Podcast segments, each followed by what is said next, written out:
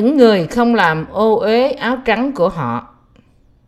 Khải Huyền đoạn 3 câu 1 đến câu 6 Phân đoạn này nói rằng, Nhưng ở sạc đe Ngươi còn mấy người chưa làm ô uế áo sống mình. Những kẻ đó sẽ mặc áo trắng mà đi cùng ta, Vì họ xứng đáng như vậy. Mặc áo trắng mà đi có nghĩa là Họ đã gìn giữ đức tin của họ trong sự công chính của Đức Chúa Trời. Đức Chúa Trời bước đi với những người gìn giữ sự trong trắng của đức tin. Ngài không bao giờ bỏ họ một mình, Nhưng luôn luôn ở với họ và ban phước cho họ Có những người công chính trên đất này Là những người bước đi với Đức Thánh Linh Đức Chúa Trời đã ghi tên họ trong sách sự sống Và ban cho họ sự sống đời đời Để họ được sống mãi mãi Bởi mặc áo trắng cho những người công chính Và luôn luôn ở với họ, Đức Chúa Trời đã khiến họ có thể luôn luôn chiến thắng trong cuộc chiến chống lại Satan. Để trở nên người chiến thắng Satan. Để trở nên người chiến thắng Satan, trước nhất chúng ta phải tin nơi lời cứu chuộc mà Chúa đã ban cho chúng ta. Như thế, chúng ta hãy mở lời ra và xem Chúa đã cứu chúng ta với phúc âm nước và thánh linh như thế nào. Hãy bắt đầu đọc trong Luca đoạn 10, câu 25 đến câu 35. Bây giờ, một thầy dạy luật đứng dậy đặng hỏi thử Đức Chúa Giêsu rằng: "Thưa thầy, tôi phải làm gì để được hưởng sự sống đời đời?" Ngài phán rằng: "Trong luật pháp có chép điều gì? Ngươi đọc gì trong đó?" Thưa rằng: "Ngươi phải hết lòng, hết linh hồn, hết sức, hết trí mà kính mến Chúa là Đức Chúa Trời ngươi và yêu người lân cận như mình." Đức Chúa Giêsu phán rằng: "Ngươi đáp phải lắm, hãy làm điều đó thì được sống." Xong, thầy ấy muốn xưng mình là công bình, nên thưa cùng Đức Chúa Giêsu rằng, ai là người lân cận tôi? Đức Chúa Giêsu lại cất tiếng phán rằng, có một người từ thành Jerusalem xuống thành Jericho, lâm vào kẻ cướp, nó giật lọt hết, đánh cho mình mẩy bị thương rồi đi, để người đó nửa sống nửa chết. Vả, gặp một thầy tế lễ đi xuống đường đó, thấy người ấy thì đi qua khỏi. Lại có một người Lê Vi cũng đến nơi, lại gần, thấy, rồi đi qua khỏi. Xong, có một người Samari đi đường, đến gần người đó, ngó thấy thì động lòng thương, bèn áp lại, lấy dầu và rượu sức chỗ bị thương, rồi dịch lại, đoạn cho cởi con vật mình đem đến nhà quán mà săn sóc cho. Đến bữa sau, lấy hai denian đưa cho chủ quán, dặn rằng hãy săn sóc người này, nếu tốn hơn nữa thì khi tôi trở lại sẽ trả. Chúng ta thấy hai vai chính trong phân đoạn này. Chúa Giêsu và thầy dạy luật. Thầy dạy luật này kêu hãnh về sự trung tín của ông ta với luật pháp. Đã hỏi Chúa Giêsu rằng: "Thưa thầy, tôi phải làm gì để được hưởng sự sống đời đời?" Bạn có cảm giác gì đối với câu hỏi này? Trong câu hỏi, thầy dạy luật đã nghĩ cách sai lầm rằng ông có thể giữ luật pháp bằng cách vâng phục nó theo nghĩa đen nhưng Đức Chúa Trời ban luật pháp của Ngài cho nhân loại để người ta có thể nhận biết tội lỗi trong lòng họ. Luật pháp của Đức Chúa Trời đề cập đến và vạch ra những tội lỗi vốn có trong lòng người ta. Trong lòng họ tìm thấy những tư tưởng xấu xa, những ý nghĩ đồi bại, những ý định sát nhân, những tư tưởng trộm cắp, những ý nghĩ làm chứng dối và nhiều nữa. Vì thế, để chỉ ra những tội lỗi trong lòng thầy dạy luật, Chúa chúng ta đã hỏi lại ông ta rằng trong luật pháp có chép điều gì? Ngươi đọc được gì trong đó? Chúa chúng ta muốn thầy dạy luật nhận biết những tội lỗi vốn có ở trong lòng của ông ta. Nhưng ông đã hỏi Chúa Giêsu cách tự cao tự đại. Tôi phải làm gì để được hưởng sự sống đời đời? Thầy dạy luật kiêu hãnh về sự công chính của ông ta. Từ những lời của ông ta, chúng ta có thể thấy điều mà thầy dạy luật nghĩ. Tôi đã giữ luật pháp cách tốt đẹp và tôi chắc rằng tôi có thể giữ nó trong tương lai. Nhưng chúng ta phải nhận biết rằng luật pháp do Đức Chúa Trời ban cho chỉ mình Ngài mới có thể giữ và không có ai khác, ngay cả một người, có thể giữ luật pháp của Ngài cách trọn vẹn. Vì thế, nếu một người cố gắng giữ luật pháp của Đức Chúa Trời, thì điều đó chỉ bày ra sự liều lĩnh cách vô ích và sự kiêu ngạo của anh ta trước mặt Đức Chúa Trời. Chúng ta không nhận biết, chúng ta phải nhận biết rằng chúng ta là những tội nhân là những người không bao giờ có thể giữ luật pháp của Đức Chúa Trời. Đối với tất cả chúng ta, chúng ta đọc lời của Đức Chúa Trời như thế nào là đúng?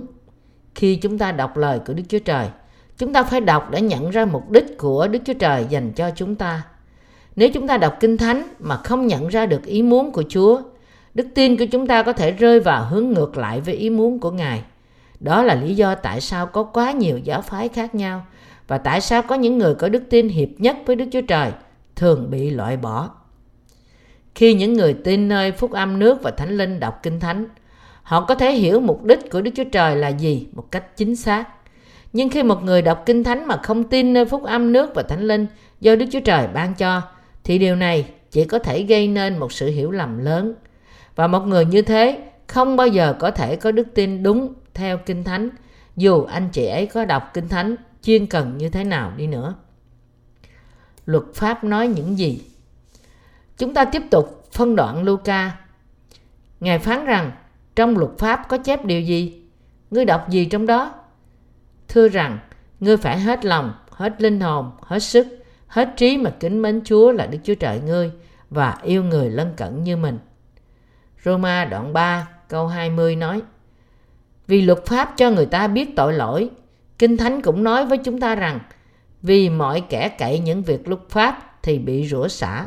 Galati đoạn 3 câu 10 Luật pháp không chỉ khiến chúng ta, những người vốn sinh ra đã là tội nhân trở nên những tội nhân nặng nề hơn, mà nó còn vạch ra những bất toàn trong các việc làm của chúng ta.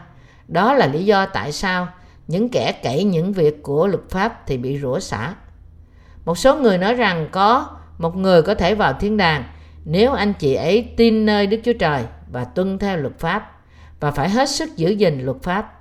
Vì thế những người này, cho dù họ tin nơi Chúa Giêsu, dùng cả cuộc đời họ để cố gắng gìn giữ luật pháp, nhưng thật ra họ đang ở dưới sự nguyền rủa của luật pháp.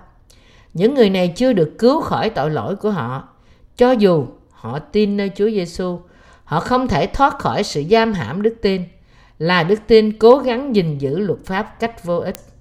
Có thể họ tin nơi Chúa Giêsu nhưng họ vẫn là tội nhân trước mặt Đức Chúa Trời. Và tội nhân trước mặt Đức Chúa Trời chỉ có thể đối diện với sự đoán xét đáng sợ của Ngài. Đó là lý do tại sao Chúa Giêsu, chính là Đức Chúa Trời, đã đến với chúng ta như là cứu Chúa của chúng ta và trở thành Chúa cứu thế của tội nhân. Nói cách chi tiết hơn, thì Chúa Giêsu đã giải quyết mọi tội lỗi của chúng ta bằng cách chịu bắp tem tại sông Giô-đanh. Bạn có biết rằng bắp tem đó là dấu hiệu của sự cứu rỗi đã tẩy sạch mọi tội lỗi của chúng ta không? Báp tem của Chúa Giêsu là phương pháp duy nhất mà Đức Chúa Trời đã thiết lập để tẩy đi mọi tội lỗi của chúng ta. Kinh Thánh nói với chúng ta trong Matthew, bây giờ cứ làm đi, vì chúng ta nên làm cho trọn mọi sự công bình như vậy. Từ như vậy ở đây có nghĩa trong ngôn ngữ nguyên văn của nó là thích đáng nhất hay thích hợp nhất. Nói cách khác, nó thích hợp và thích đáng nhất để Chúa Giêsu gánh mọi tội lỗi của chúng ta trên Ngài qua bắp tem của Ngài bởi dân. Tóm lại, bắp tem của Chúa Giêsu Christ đã giải quyết mọi tội lỗi của chúng ta. Đức Chúa Giêsu Christ đã giải cứu chúng ta ra khỏi tội lỗi của chúng ta bởi chịu bắp tem và chết trên thập tự giá. Khi người ta biết chính lẽ thật này và chống lại những sự giả dối, Đức Chúa Trời gọi họ là những người chiến thắng. Người tái sanh phải chống lại ai? Những người tái sanh phải chống lại và chiến thắng những người theo chủ nghĩa luật pháp. Trên phương diện tôn giáo, những người lãnh đạo của luật pháp có thể có vẻ như tốt đẹp, nhưng sâu bên trong họ là những người chống lại Đức Chúa Trời. Vì thế lời nói của họ, trong khi bên ngoài họ có thể là những người có đạo đức, thực tế là những lời của Satan để giữ tín đồ của họ ở lại dưới sự nguyền rủa của tội lỗi. Đó là lý do tại sao những tín đồ phải chiến đấu và thắng những người cuồng tín này. Những người cuồng tín nói rằng sự cứu rỗi đến bởi tin nơi Chúa Giêsu. Nhưng họ cũng nói rằng một người có thể vào thiên đàng khi anh chị ấy sống một cuộc sống đạo đức trước luật pháp. Những niềm tin được gọi là đức tin như thế có thể nào khiến người ta được cứu không? Dĩ nhiên là không. Vì thế, Chúa đã dùng một câu chuyện để mở mắt thầy dạy luật và chúng ta trên vấn đề này. Câu chuyện đại khái như thế này. Có một người đàn ông nọ đi từ Jericho đến Jerusalem bị bọn cướp tấn công. Chúng đánh anh ta và bỏ anh ta gần chết ở đó. Một thầy tế lễ cũng à, vô tình đi ngang trên đường Jericho đến Jerusalem. Đến gần người đàn ông bị đánh này, nhưng thầy tế lễ không giúp đỡ anh ta và chuyển sang đi đường khác một người khác đến với nạn nhân lần này là một người lê vi nhưng ông ta cũng giả bộ không nghe tiếng kêu cứu của người đàn ông tội nghiệp và đi vòng qua anh ta. Kế đó, một người thứ ba đến. Lần này là một người samari, không giống như thầy tế lễ hai người lê vi người samari đổ dầu và rượu sức chỗ bị thương, rồi băng bó vết thương cho nạn nhân, sau đó đem anh ta đến quán trọ trên con vật của mình và chăm sóc anh ta.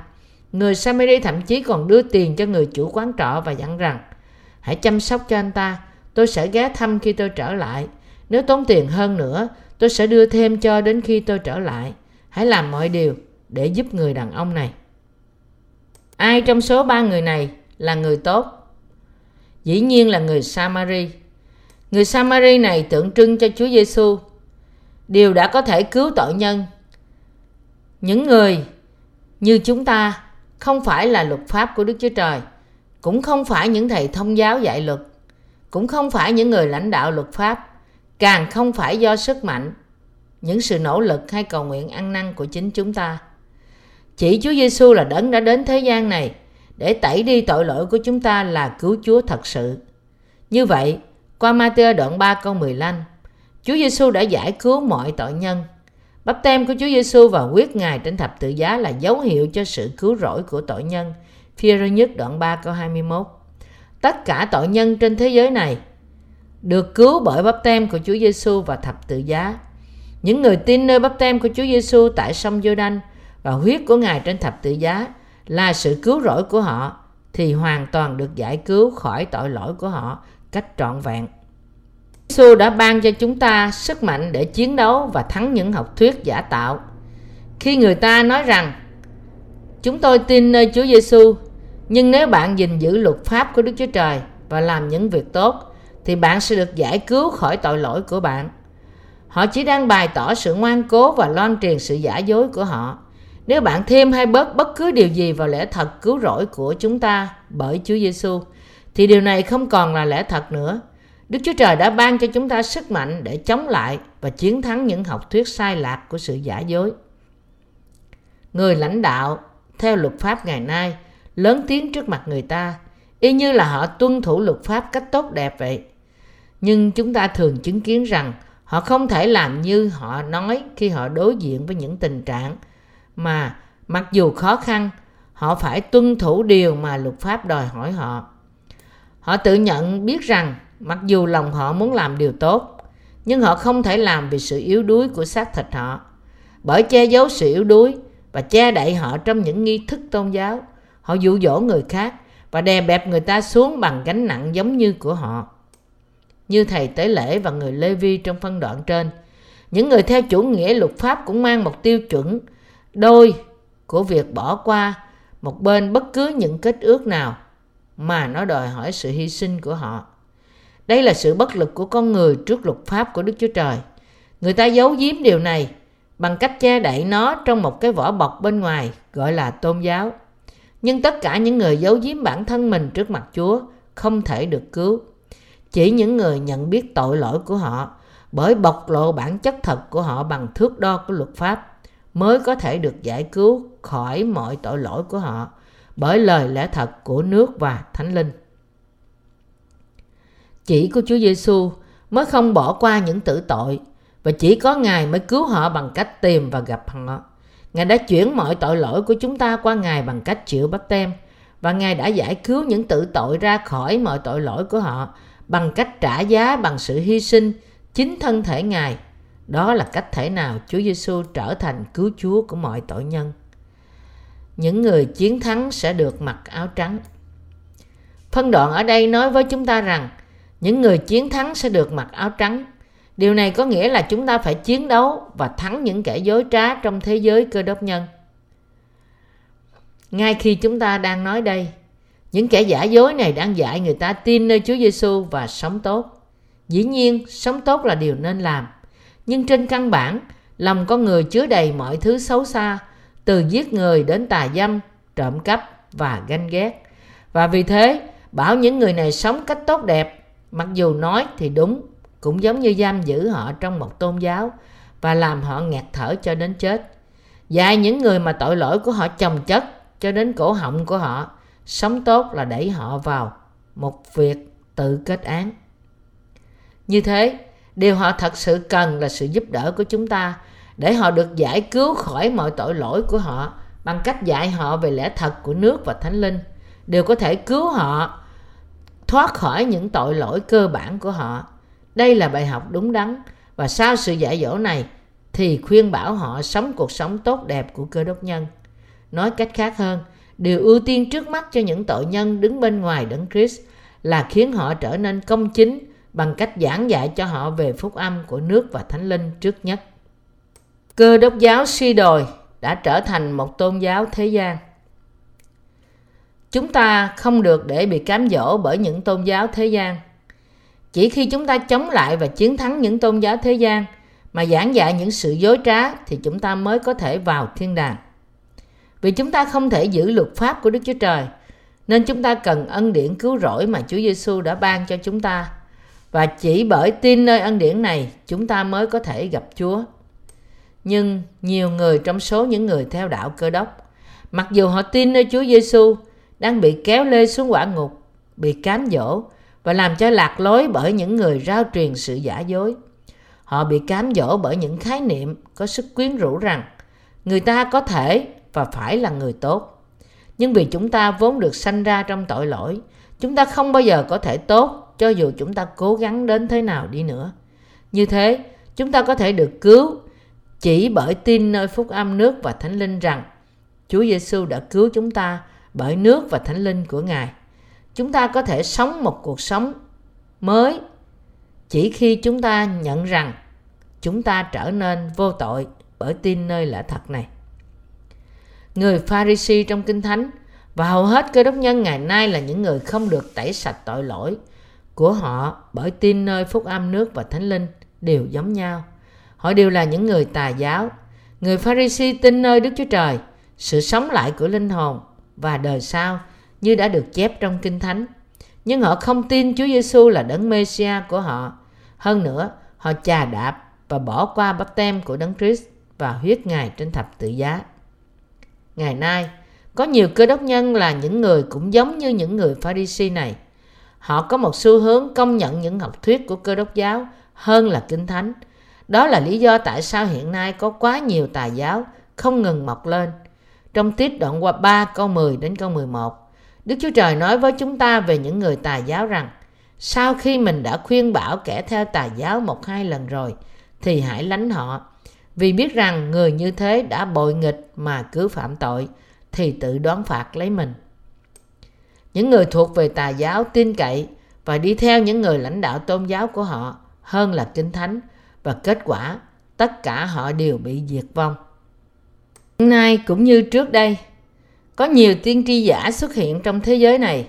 Qua lời của phân đoạn chính này, Đức Chúa Trời nói với chúng ta rằng mọi người phải chống lại và chiến thắng những tiên tri giả này. Ngài cũng nói rằng chỉ có những người chiến thắng sẽ mặc được mặc áo công chính. Trong Luca đoạn 18 có chép về câu chuyện của người Pharisee và người thâu thuế. Một người Pharisee đến đền thờ, đưa tay cao lên và cầu nguyện cách hãnh diện rằng Lại Đức Chúa Trời, con đã kiêng ăn ngày hai lần trong một tuần và con đã dâng một phần mười những gì con kiếm được. Ngược lại, người thâu thuế thậm chí không thể dơ cao tay lên khi ông cầu nguyện – lại Đức Chúa Trời, con không thể làm những gì anh ta làm. Con là một tội nhân với nhiều sự bất toàn, là người không kiêng ăn hai lần một tuần và thậm chí không thể dâng một phần mười. Không chỉ thế, con còn dụ dỗ người ta, trộm cắp từ nơi họ và làm nhiều điều xấu xa khác. Con là một người không xứng đáng. Xin thương xót con. Đức Chúa Trời ơi, xin thương xót con và cứu con. Kinh Thánh nói với chúng ta rằng người thâu thuế là người được Chúa Trời xưng công bình chứ không phải là người Pharisee. Điều này bày tỏ rõ ràng trong câu hỏi ai là người có thể được tha thứ tội lỗi? Không ai khác hơn là người nhận ra những sự bất toàn của mình. Người biết rằng họ là tội nhân. Những linh hồn nhận biết rằng họ chắc chắn ở quả ngục là luật hoặc sự đoán xét công chính của Đức Chúa Trời sẽ được ứng nghiệm trên họ. Những người này là người sẽ nhận được sự cứu chuộc bởi Chúa Giêsu. Matthew đoạn 3 câu 15 chép Điều Chúa Giêsu nói ngay trước khi Ngài chịu bắp tem. Như vậy, trong câu này có nghĩa rằng bắp tem của Chúa Giêsu là con đường thích hợp nhất để cứu tội nhân. Cứu họ bằng cách khiến tội lỗi họ biến mất với bắp tem của Chúa Giêsu. Đó là việc được chuyển mọi tội lỗi của họ qua Ngài. Bạn có tin rằng Chúa Giêsu đã làm như vậy để cứu bạn ra khỏi tội lỗi của bạn không? Chúa đã gánh mọi tội lỗi của bạn trên mình Ngài khi Ngài làm như vậy để chịu bắp tem. Sau đó, Ngài đã gánh mọi tội lỗi của thế gian đến thập tự giá và trả giá cho mọi tội lỗi này bởi huyết của Ngài. Bạn phải tin điều này để linh hồn bạn được sống. Khi bạn tin điều này, linh hồn bạn được cứu chuộc và bạn được tái sanh là con cái của Đức Chúa Trời. Nhưng có nhiều người trong thế gian từ chối lẽ thật của nước và thánh linh này. Phúc âm của sự cứu rỗi. Đó là lý do tại sao chúng ta phải chiến đấu trong những cuộc chiến thuộc linh. Không phải tôi nói rằng chúng ta nên làm nhiều việc xấu hơn để nhận ra tội lỗi của chúng ta. Nhưng tôi nói rằng chúng ta nên là được bao phủ trong ân điển của Đức Chúa Trời bởi tự nhận biết rằng chúng ta là những người vốn là tội lỗi và sẽ bị đoán xét về thuộc linh. Bạn phải chấp nhận sự thật rằng Chúa Giêsu là cứu Chúa của bạn. Ai muốn được cứu phải tin sự cứu chuộc của Chúa Giêsu. Đấng đã gánh mọi tội lỗi của chúng ta trên Ngài và chịu đón phạt thay cho chúng ta. Chỉ khi đó, trong lòng bạn mới có thể không còn tội lỗi nữa. Hiện nay, trong lòng bạn còn tội lỗi không? Những người nghĩ rằng lòng họ có tội trước tiên phải hiểu biết luật pháp của Đức Chúa Trời. Bởi theo luật của Đức Chúa Trời, tiền công của tội lỗi là sự chết. Nếu bạn chết mà chưa được mua chuộc tội lỗi của bạn, thì bạn sẽ bị đoán xét và đẩy vào hỏa ngục. Vì mọi người trong thế gian này không thể không phạm tội. Mọi người không thể tránh khỏi việc bị đài vào hỏa ngục trước Đức Chúa Trời, trước luật pháp của Đức Chúa Trời. Đó là lý do tại sao Đức Chúa Trời, vì thương xót chúng ta, đã cứu chúng ta bởi sai con độc sanh là Chúa Giêsu đến thế gian này để Ngài, như thế, trong Matthew đoạn 3 câu 15 gánh mọi tội lỗi của chúng ta trên Ngài qua bắp tem mà Ngài nhận tại sông giô đanh và hình phạt Ngài chịu trên thập tự giá thay cho chúng ta. Làm mọi điều đó là để Ngài có thể đem chúng ta về thiên đàng. Ta không thể được cứu vì những việc lành của chúng ta. Người ta có thể có nhiều mức độ đạo đức giả khác nhau, nhưng dù sao thì mọi người cũng đều là những con người đạo đức giả và không ai có thể hoàn toàn đạt đến sự tốt đẹp trọn vẹn. Vì thế, người ta không thể được giải cứu khỏi mọi tội lỗi của họ cách hoàn toàn, trừ khi họ được tha thứ tất cả tội lỗi của họ bởi tin nơi sự cứu chuộc của Đấng Christ. Đây là lẽ thật cốt lõi của Kinh Thánh. Để miêu tả ông là người thế nào trước khi gặp Chúa, Phaolô đã thừa nhận vì tôi không làm điều lành mình muốn nhưng làm điều dữ mình không muốn Roma đoạn 7 câu 14. Tại sao Phaolô lại như thế? Vì con người không thể làm bất kỳ điều tốt nào cả. Mọi người biết rằng làm việc lành là điều nên phải làm, nhưng không ai có thể làm được như thế. Đây là điều hoàn toàn khác biệt trong xã hội và sự mong muốn của xác thịt ngay cả có sự công chính. Đó là lý do tại sao con người chỉ được cứu bởi tin nơi phúc âm của lẽ thật mà Chúa đã ban cho họ. Làm cách nào Đức Chúa Trời công chính và thánh khiết có thể tiếp nhận những người xấu xa và ô uế như chúng ta? Đức Chúa Trời đã cứu và tiếp nhận chúng ta vì Chúa Giêsu của chúng ta đã gánh hết tội lỗi của con người qua bắp tem của Ngài bởi dân. Thầy tế lễ thượng phẩm của loài người. Chúa đã mang những tội lỗi này đến thập tự giá và chịu đón phạt thay cho chúng ta. Bạn có tin Chúa Giêsu không? Tin nơi Chúa Giêsu là tin những gì mà Ngài đã làm cho chúng ta phương cách để đứng trước mặt Đức Chúa Trời. Cain và Abel được sanh ra bởi Adam và Eva, cha mẹ đầu tiên của nhân loại. Khi Adam và Eva phạm tội, Đức Chúa Trời đã giết con thú và lấy da làm đồ mặt cho họ. Điều này giải cho con người hai luật của Đức Chúa Trời. Một là luật pháp công bình của Đức Chúa Trời, tiền công của tội lỗi là sự chết. Và luật khác là luật yêu thương của Ngài, những sự hy sinh từng bao phủ những tội lỗi xấu xa của tội nhân. Adam và Eva bị Satan cám dỗ đã phạm tội nghịch cùng Đức Chúa Trời. Dù họ phạm tội như thế nào đi nữa thì họ cũng phải bị chết. trước luật pháp của Đức Chúa Trời thì tiền công của tội lỗi là sự chết. Nhưng Đức Chúa Trời đã giết một con thú để thay thế và lấy da mặt cho họ. Đây là biểu tượng báo trước của sự hy sinh cứu chuộc sẽ đến. Sau khi phạm tội, Adam và Eva đã kết lá cây để che thân. Nhưng những lá này không tồn tại lâu vì mặt trời làm cho chúng bị khô đi. Chúng vỡ ra và rơi rụng xuống. Như thế chúng không thể che đậy được nhược điểm của họ. Vì Adam và Eva không thể che đậy được sự xấu hổ của họ. Nên Đức Chúa Trời đã giết con thú, lấy da làm áo và mặc cho họ. Nói cách khác, qua sự hy sinh của con sinh tế, Đức Chúa Trời đã che đậy mọi sự xấu hổ của tội nhân. Điều này nói với chúng ta về tình yêu của Đức Chúa Trời cho chúng ta và sự cứu rỗi công bình của Ngài. Adam và Eva đã nhận biết rằng Đức Chúa Trời giết con thú thay vì giết họ và chính Ngài đã che đậy mọi sự xấu hổ của họ và đã cứu họ. Nên họ đã truyền đức tin này lại cho con cái của họ. Adam có hai người con, Cain và Abel. Cain, người con cả, đã dâng lên cho Đức Chúa Trời những sản vật mà ông đã cực nhọc trồng, như là của lễ. Trong khi của lễ của A bên là một con cừu đã bị giết theo như luật cứu chuộc của Đức Chúa Trời. Đức Chúa Trời đã tiếp nhận của lễ nào? Hai của lễ này là một trong những sự kiện mấu chốt của cựu ước, đã bày tỏ sự khác biệt giữa của lễ đức tin và của lễ theo ý tưởng con người. Trời đã tiếp nhận của lễ của ca bên, A bên. Kinh Thánh nói với chúng ta rằng Đức Chúa Trời đã không nhận của lễ trái đầu mùa do mồ hôi và công sức của ca in. Nhưng ngược lại đã nhận của lễ là con cừu mới sanh cùng với mỡ của nó của A bên. Kinh Thánh chép, A bên cũng dâng chiên đầu lòng trong bầy mình cùng mỡ nó. Đức Giê-hô-va đói xem A bên và nhận lễ vật của người. Đức Chúa Trời đã nhận của lễ của A bên trong sự vui mừng. Từ lời này, chúng ta thấy đọc đọc thấy được điều mà lòng của Đức Chúa Trời muốn nơi chúng ta. Làm thế nào Đức Chúa Trời có thể tiếp nhận chúng ta? Mỗi ngày chúng ta càng bất toàn trước mặt Ngài. Làm sao chúng ta có thể nào đứng trước mặt Đức Chúa Trời? Chỉ có một cách duy nhất mà chúng ta có thể đến với Đức Chúa Trời. Chỉ có một con đường mà Đức Chúa Trời đã đặt sẵn cho chúng ta. Con đường này không khác gì hơn là của lễ. Không phải của lễ những việc làm của chúng ta, nhưng của lễ đức tin của chúng ta. Đây là điều mà Đức Chúa Trời vui nhận. Adam và Eva đã truyền lại đức tin gì cho con cái của họ?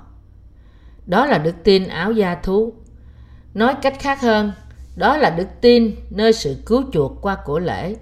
Ngày nay, đây là đức tin nơi phúc âm nước và huyết của Chúa Giêsu. Tôi tin rằng mọi tội lỗi của tôi đã được cất đi bởi bắp tem và huyết của Chúa Giêsu và rằng Ngài đã thay tôi chịu hình phạt. Tôi dâng đức tin này như là của lễ của tôi.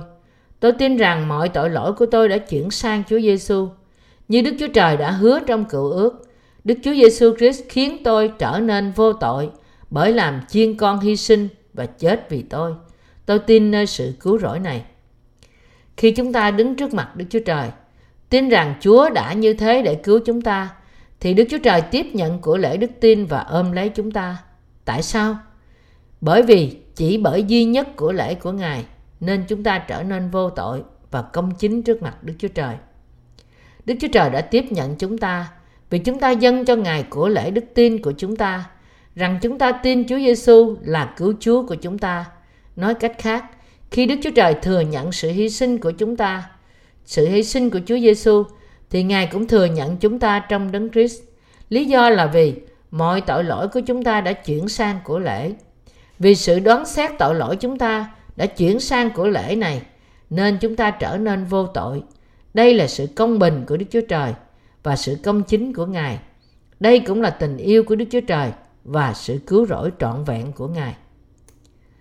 Chúng ta cũng dâng đức tin của A-bên. Kinh Thánh nói với chúng ta rằng Đức Chúa Trời đã tiếp nhận của lễ đức tin của A-bên với sự vui mừng. Vậy thì, của lễ đức tin gì của chúng ta ngày nay mà Đức Chúa Trời sẽ tiếp nhận? Khi chúng ta tin trong lòng rằng Chúa Giêsu là cứu Chúa của chúng ta, rằng Ngài đã giải quyết mọi tội lỗi của chúng ta và chịu đón phạt vì chúng ta. Và khi chúng ta dâng đức tin này cho Đức Chúa Trời, thì Ngài tiếp nhận chúng ta ta bởi của lễ đức tin này. Bất kể chúng ta bất toàn như thế nào đi nữa, vì mọi tội lỗi chúng ta đã chuyển sang Chúa Giêsu Và vì Chúa Giêsu đã đón phạt chúng ta, thay cho chúng ta, Đức Chúa Cha đã tìm thấy tội lỗi của chúng ta nơi con của Ngài, nên nó không còn ở trong chúng ta nữa. Như thế, Đức Chúa Trời đã chuyển mọi tội lỗi của chúng ta sang con Ngài, xử phạt con ấy thay cho chúng ta. Sau ba ngày, Đức Chúa Trời làm cho người trỗi dậy từ cõi chết và cho người ngồi bên hữu Ngài. Đức Chúa Trời đã cứu mọi kẻ tin nơi điều này. Ngài đã tiếp nhận của lễ đức tin của chúng ta. Ngoài Đức Chúa Giêsu Christ, chúng ta không bao giờ có thể đứng trước mặt Đức Chúa Trời. Nhưng vì Chúa Giêsu đã trở thành cứu Chúa của chúng ta, nên chúng ta có thể đến với Đức Chúa Trời cùng với của lễ đức tin này. Và vì của lễ này, Đức Chúa Trời có thể tiếp nhận chúng ta. Đức tin của chúng ta nơi lẽ thật này có trọn vẹn không? Dĩ nhiên là trọn vẹn. Hiện nay, chúng ta chắc chắn trở nên vô tội. Vì tội lỗi của chúng ta đã chuyển sang Chúa Giêsu, nên Đức Chúa Trời đã mặc cho chúng ta, những người đã trở thành vô tội, chiếc áo trắng. Người, Ngài khiến chúng ta trở nên công chính, như chúng ta đã hứa, như Chúa chúng ta đã hứa. Kẻ nào thắng sẽ được mặc áo trắng như vậy. Ta sẽ không xóa tên người khỏi sách sự sống. Ngài sẽ xưng tên của chúng ta trước mặt thiên sứ của Ngài. Trong hội thánh sạc đe, có một vài người mặc áo trắng bước đi với Chúa. Những người này không ai khác hơn là những đầy tớ của Đức Chúa Trời, là con cái và các tín đồ của Ngài. Đức Chúa Trời đã tiếp nhận của lễ của A-bên và Ngài cũng tiếp nhận A-bên. Nhưng Đức Chúa Trời không tiếp nhận của lễ nếu chúng ta không trọn vẹn. Như thế Đức Chúa Trời đã không tiếp nhận Ca-in và của lễ của ông. Tại sao Đức Chúa Trời đã không nhận Ca-in và của lễ của ông? Ngài đã không tiếp nhận chúng vì của lễ của Ca-in không phải là của lễ sống, được chuẩn bị bởi quyết chuộc tội. Kinh Thánh nói với chúng ta rằng Ca-in đã dâng hoa quả của đất, sản phẩm của công lao ân, của công lao ông để làm của lễ. Nói cách đơn giản, ông đã dâng những kết quả công sức của ông. Những thứ này có thể là dưa hấu, bắp hay khoai tây hoặc trái gì đó. Chắc chắn chúng ta hoàn toàn sạch sẽ và được chuẩn bị kỹ càng. Nhưng Đức Chúa Trời đã không tiếp nhận loại của lễ này. Của lễ này của Ca In còn có một ý nghĩa quan trọng mà cơ đốc nhân ngày nay phải hoàn toàn hiểu biết để được cứu. Nhưng trong thế giới ngày nay chỉ có vài người thực sự hiểu biết lòng của Đức Chúa Trời. Vì nhiều người trong số họ không biết gì cả. Thậm chí nằm mơ cũng không biết rằng họ thực sự đang dân của lễ của ca in cho Đức Chúa Trời. Khi một người đứng trước mặt Đức Chúa Trời, anh chị ấy trước hết phải nhận biết mình chắc chắn sẽ bị chết và xuống hỏa ngục vì tội lỗi của mình. Bạn có nhận biết điều này trước mặt Đức Chúa Trời là bạn bị diệt vong và xuống hỏa ngục vì tội lỗi của bạn không? Nếu bạn không biết điều này thì bạn không cần tin nơi Chúa Giêsu. Vì Chúa Giêsu là cứu Chúa của tội nhân. Chúa đã nói với chúng ta rằng những người khỏe mạnh không cần đến thầy thuốc, nhưng những người bệnh mới cần đến thầy thuốc. Những linh hồn đang đau khổ dưới ách của tội lỗi mới cần đến Chúa, chứ không phải những người không nhận biết tội lỗi của mình, của chính họ và những người nói rằng họ vô tội trong khi họ chưa được tái sanh. Mỗi người vốn là một tội nhân, vì thế Đức Chúa Trời phải đoán xét loài người và loài người chắc chắn phải đối diện với cơn giận đoán xét này của Đức Chúa Trời. Nói cách khác, bạn và tôi đều bị số phận diệt vong.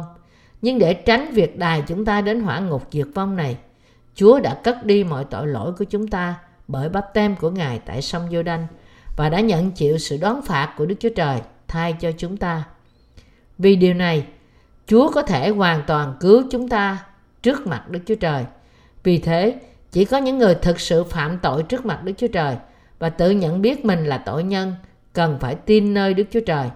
Và Đức Chúa Trời chỉ trở thành cứu Chúa của những người này mà thôi. Đức tin khiến chúng ta được mặc áo trắng của sự cứu rỗi. Như Kinh Thánh đã nói với chúng ta, vì sự sống của xác thịt thì ở trong huyết, và sự sống của một con người cũng ở trong huyết của anh ta. Vì tội lỗi của chúng ta, chúng ta chắc chắn sẽ chết. Vậy thì, tại sao Đức Chúa Trời thành nhân đã chịu chết trên thập tự giá? Ngài đã chết trên thập tự giá vì Ngài đã gánh mọi tội lỗi của chúng ta trên thân thể Ngài. Và vì tiền công của tội lỗi là sự chết, nên Chúa Giêsu đã đổ huyết sự sống của Ngài ra để trả giá và chết thay cho chúng ta. Để làm chứng cho lẽ thật này, Ngài đã chịu đóng đinh, đổ huyết và chết trên thập tự giá thay cho chúng ta. Như Kinh Thánh đã nói với chúng ta, người đã vì tội lỗi chúng ta mà bị vết, vì sự gian ác chúng ta mà bị thương. Chúa Giêsu thật sự đã chết vì tội lỗi và sự gian ác của chúng ta. Vì thế, sự chết của Ngài là sự chết của chúng ta và sự sống lại của Ngài là sự sống lại của chúng ta. Bạn có tin điều này không?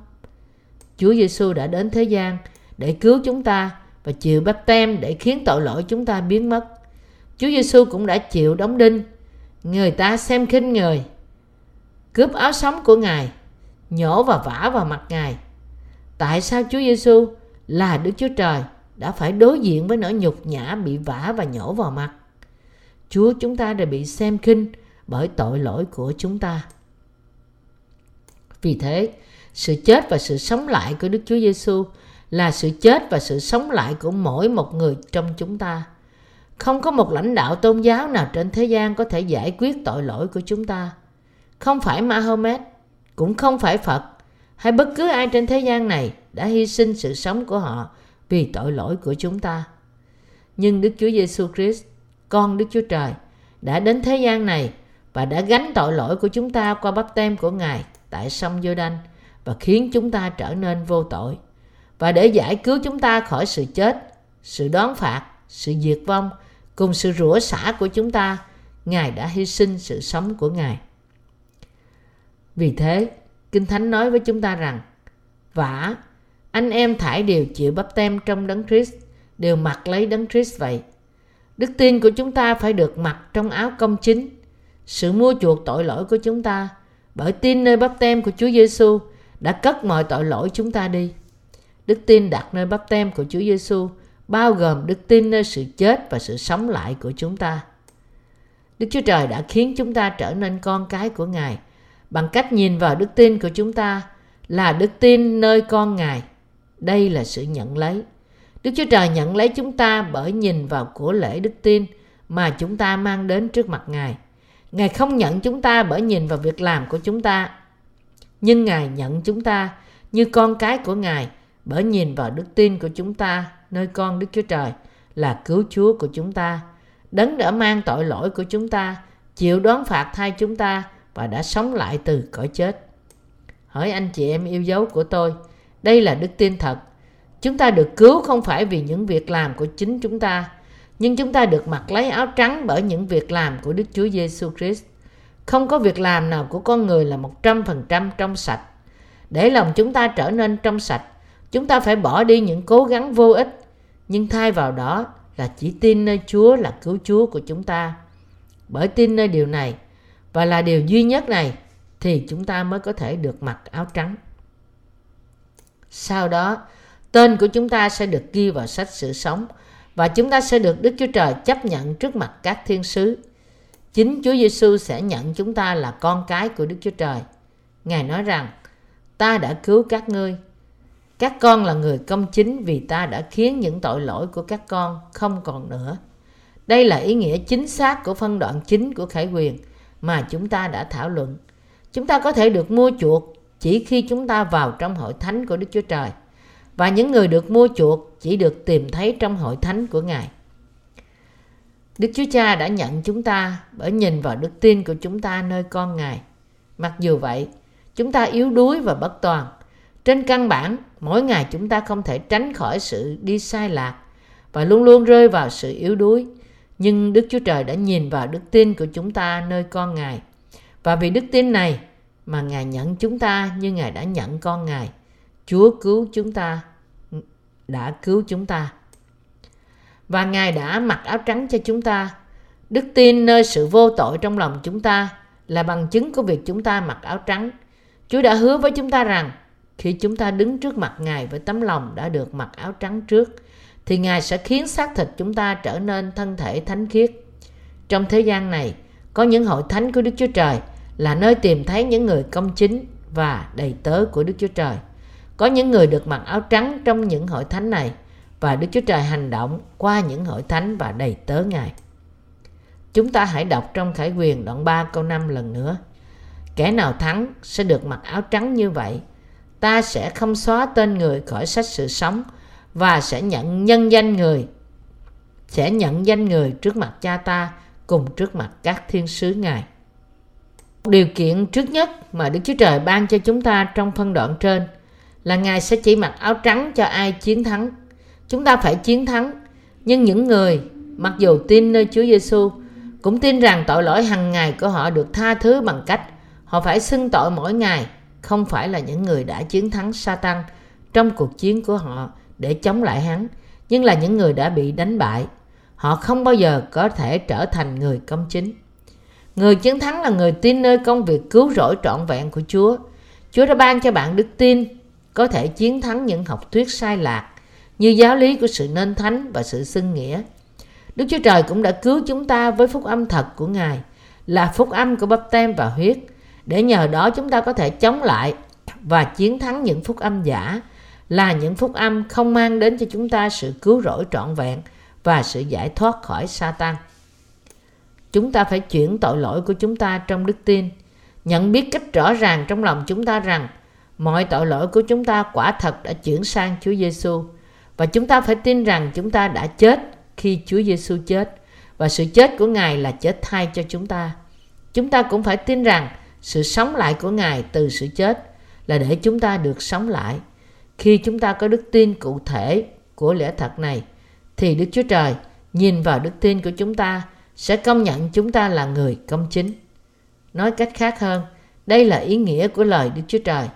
Nhưng hãy ai đã nhận Ngài thì Ngài ban cho quyền phép trở nên con cái Đức Chúa Trời là ban cho những kẻ tin danh Ngài.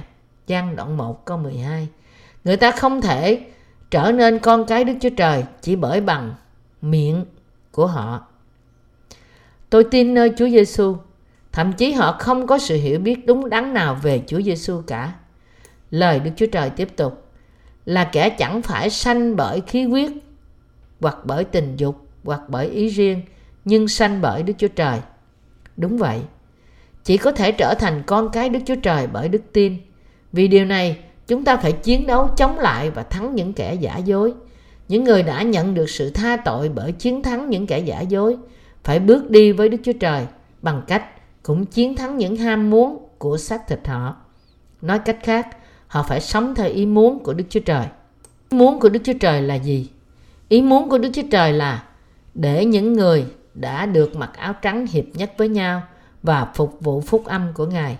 Ý muốn của Ngài là cho những người công chính, dù họ sống riêng lẻ, nhóm hợp lại để thờ phượng, phục vụ và ngợi khen Đức Chúa Trời và truyền rao phúc âm cho những tội nhân để họ cũng có thể được mặc áo trắng. Đời sống làm việc vì sự cứu rỗi linh hồn này là đời sống của dân sự Đức Chúa Trời, đời sống của đầy tớ Ngài. Khi chúng ta sống một cuộc sống như thế, Đức Chúa Trời không chỉ mặc cho chúng ta sự công chính của Ngài, nhưng Ngài cũng ban cho chúng ta mọi ơn phước về vật chất trên đất này, lẫn ơn phước thuộc linh của thiên đàng. Bởi khiến chúng ta giảng dạy phúc âm này cho những người xung quanh chúng ta, Ngài cũng mặc áo trắng cho họ. Đức Chúa Trời mặc áo trắng cho tất cả những người công chính và người xung quanh họ. Đức Chúa Trời cho phép chúng ta chiến thắng trong cuộc chiến chống lại sự giả dối bởi tin nơi lời lẽ thật. Và Ngài đã ban ơn mặc áo trắng cho những người công chính là những người chiến thắng trong cuộc chiến thuộc linh. Ngợi khen Chúa.